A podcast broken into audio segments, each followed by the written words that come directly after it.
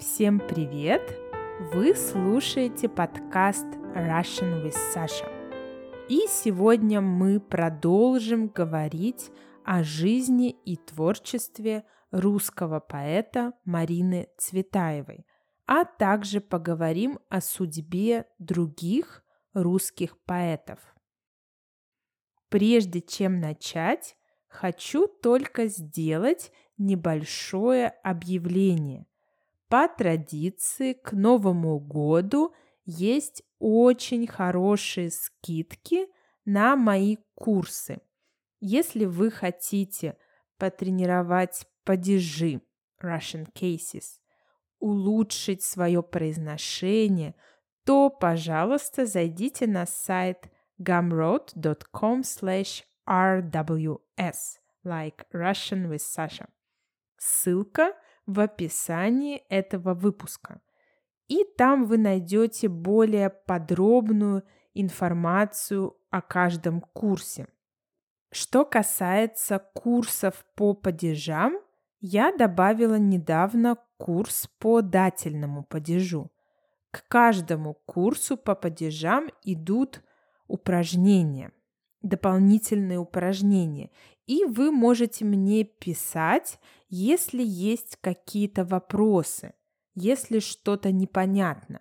Мне приятно, когда мне пишут, например, «Саша, спасибо за курс, я все понимаю, но вот здесь и здесь, в этом примере, почему у существительного такое окончание?»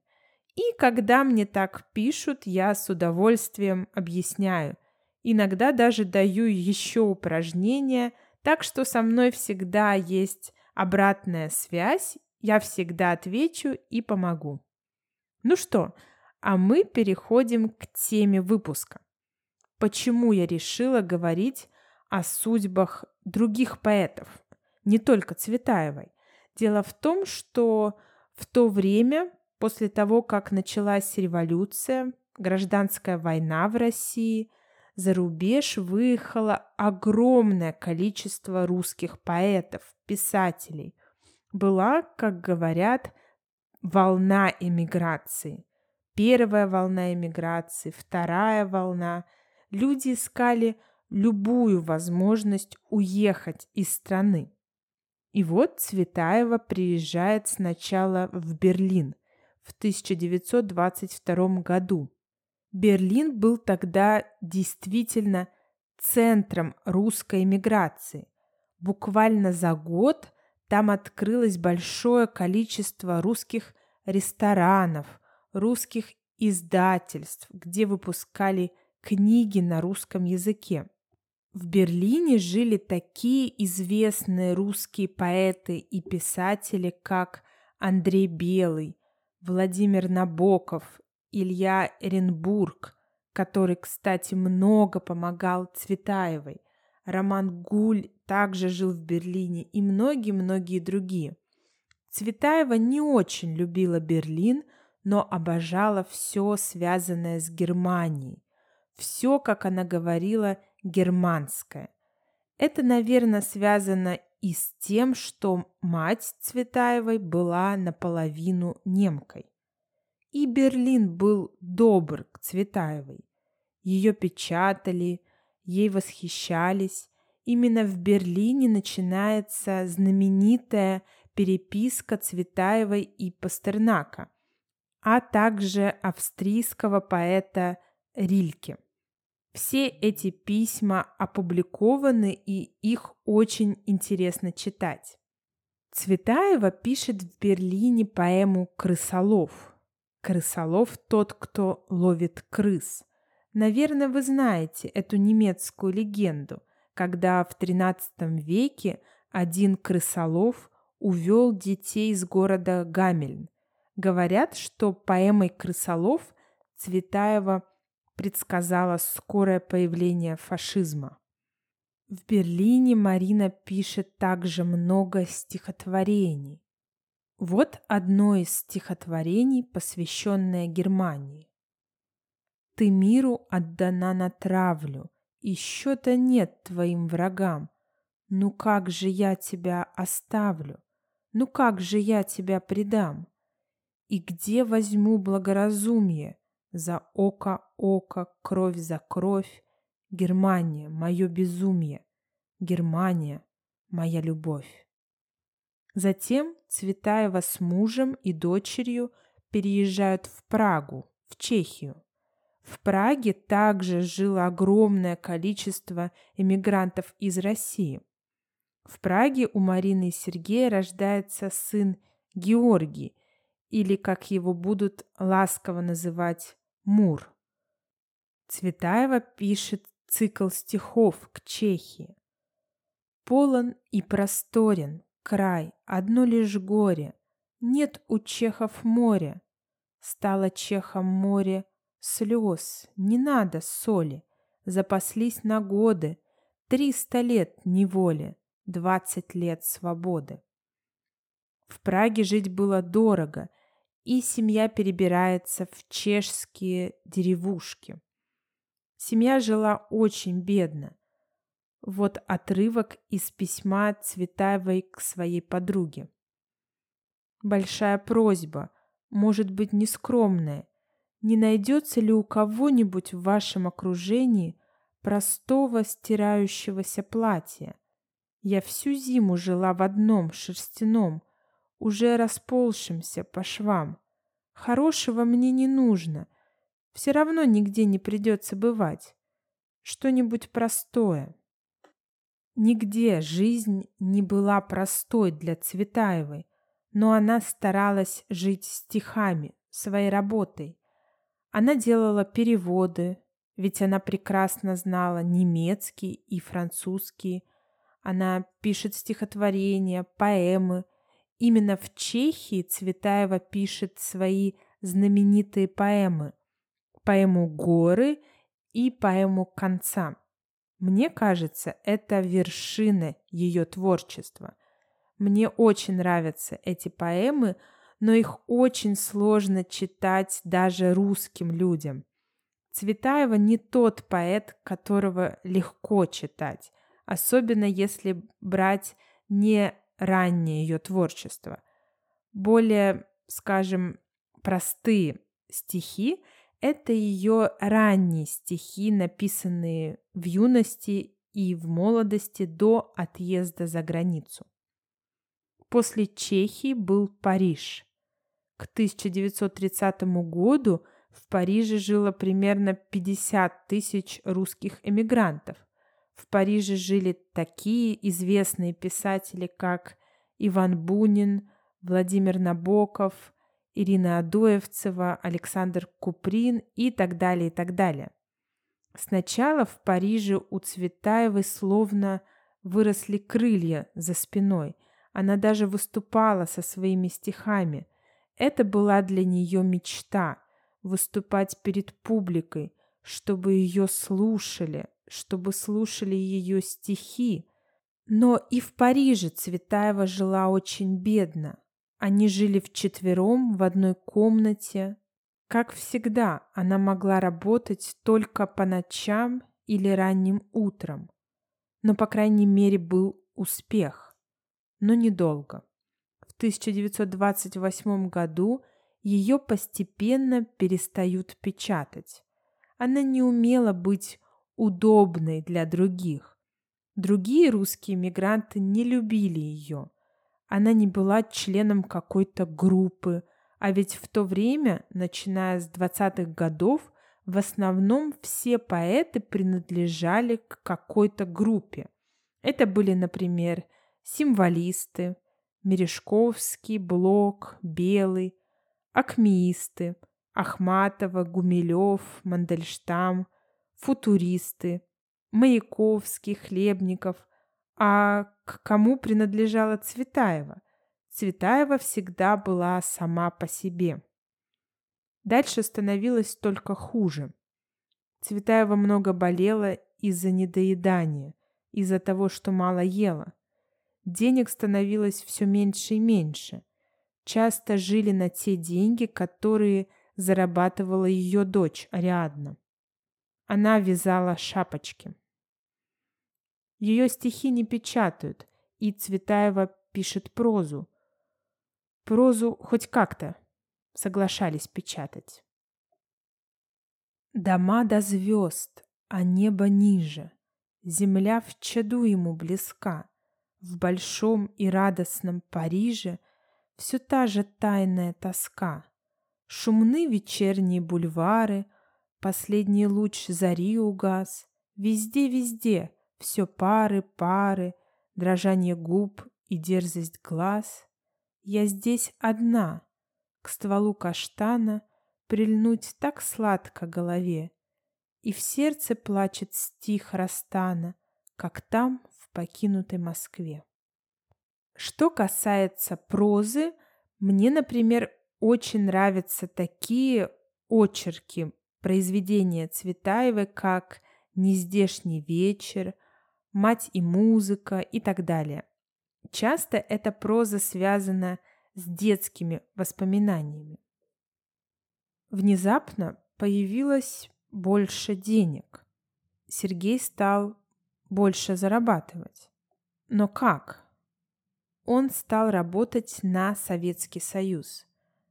А ведь когда-то он был представителем белого движения.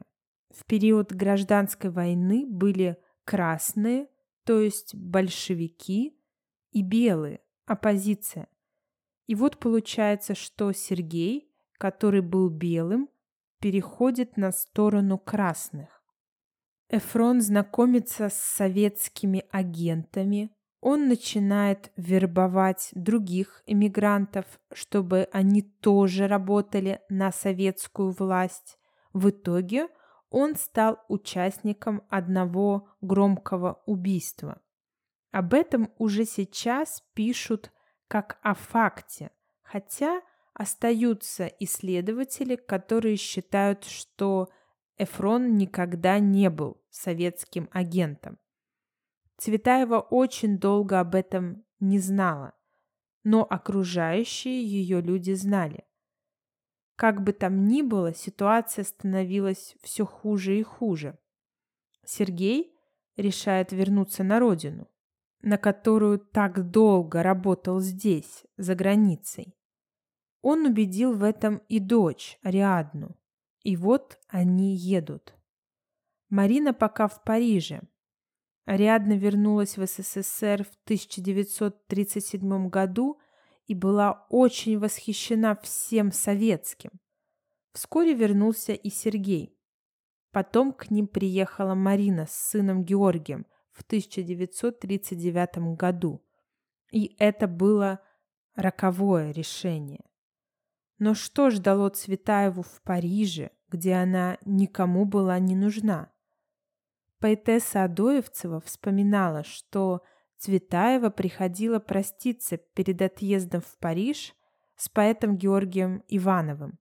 Но как раз в тот вечер туда пришли и Адоевцева, и другие поэты, с которыми у Цветаевой были не очень хорошие отношения. Потом ее проводили до метро, Адоевцева вспоминала. Я смотрю на ее бледное, усталое, грустное лицо. У меня сжимается сердце. Мне ее мучительно жаль и страшно за нее.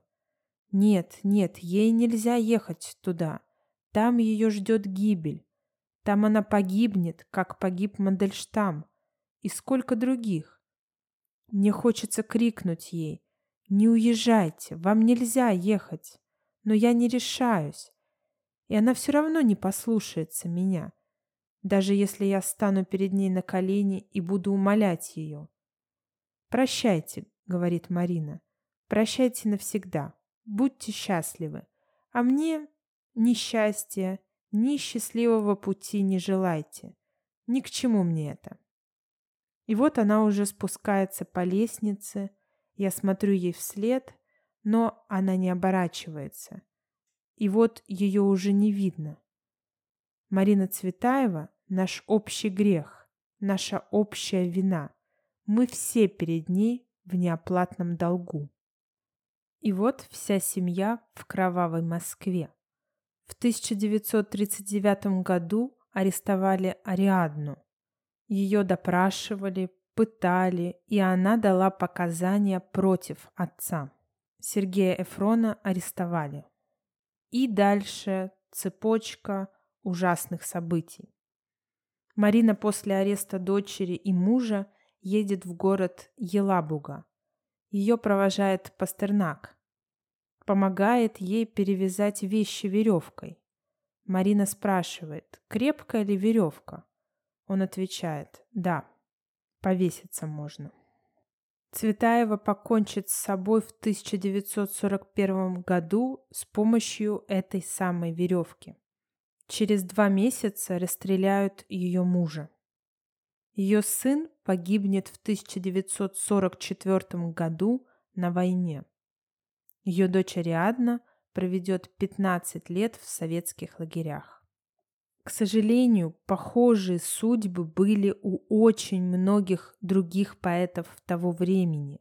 Смерть Есенина, например. До сих пор это тайна. Он повесился или его убили. Маяковский – самоубийство. Гумилев – расстреляли.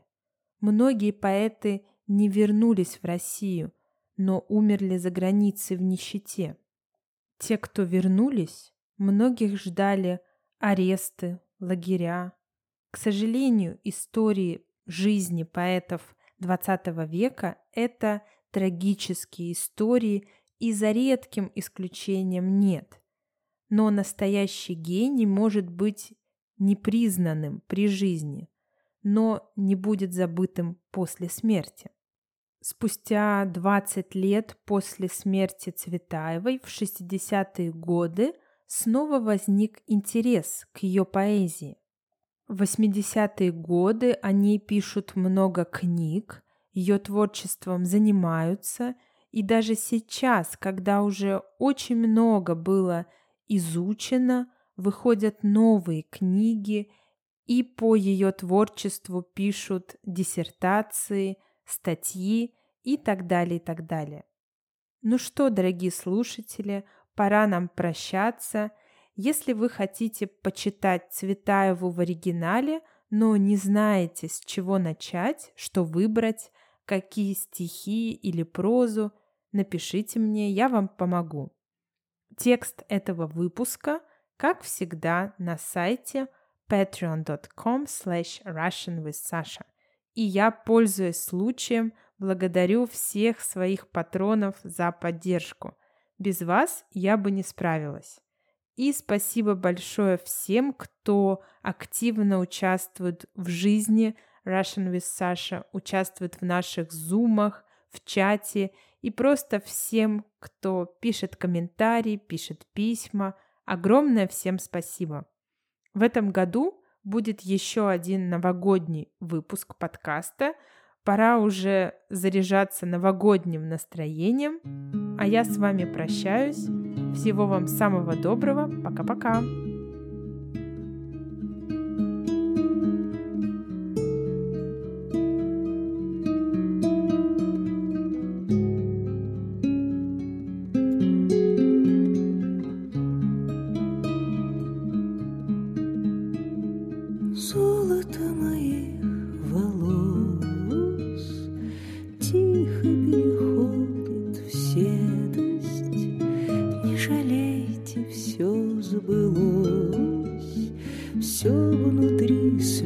Жалейте, все забылось, все внутри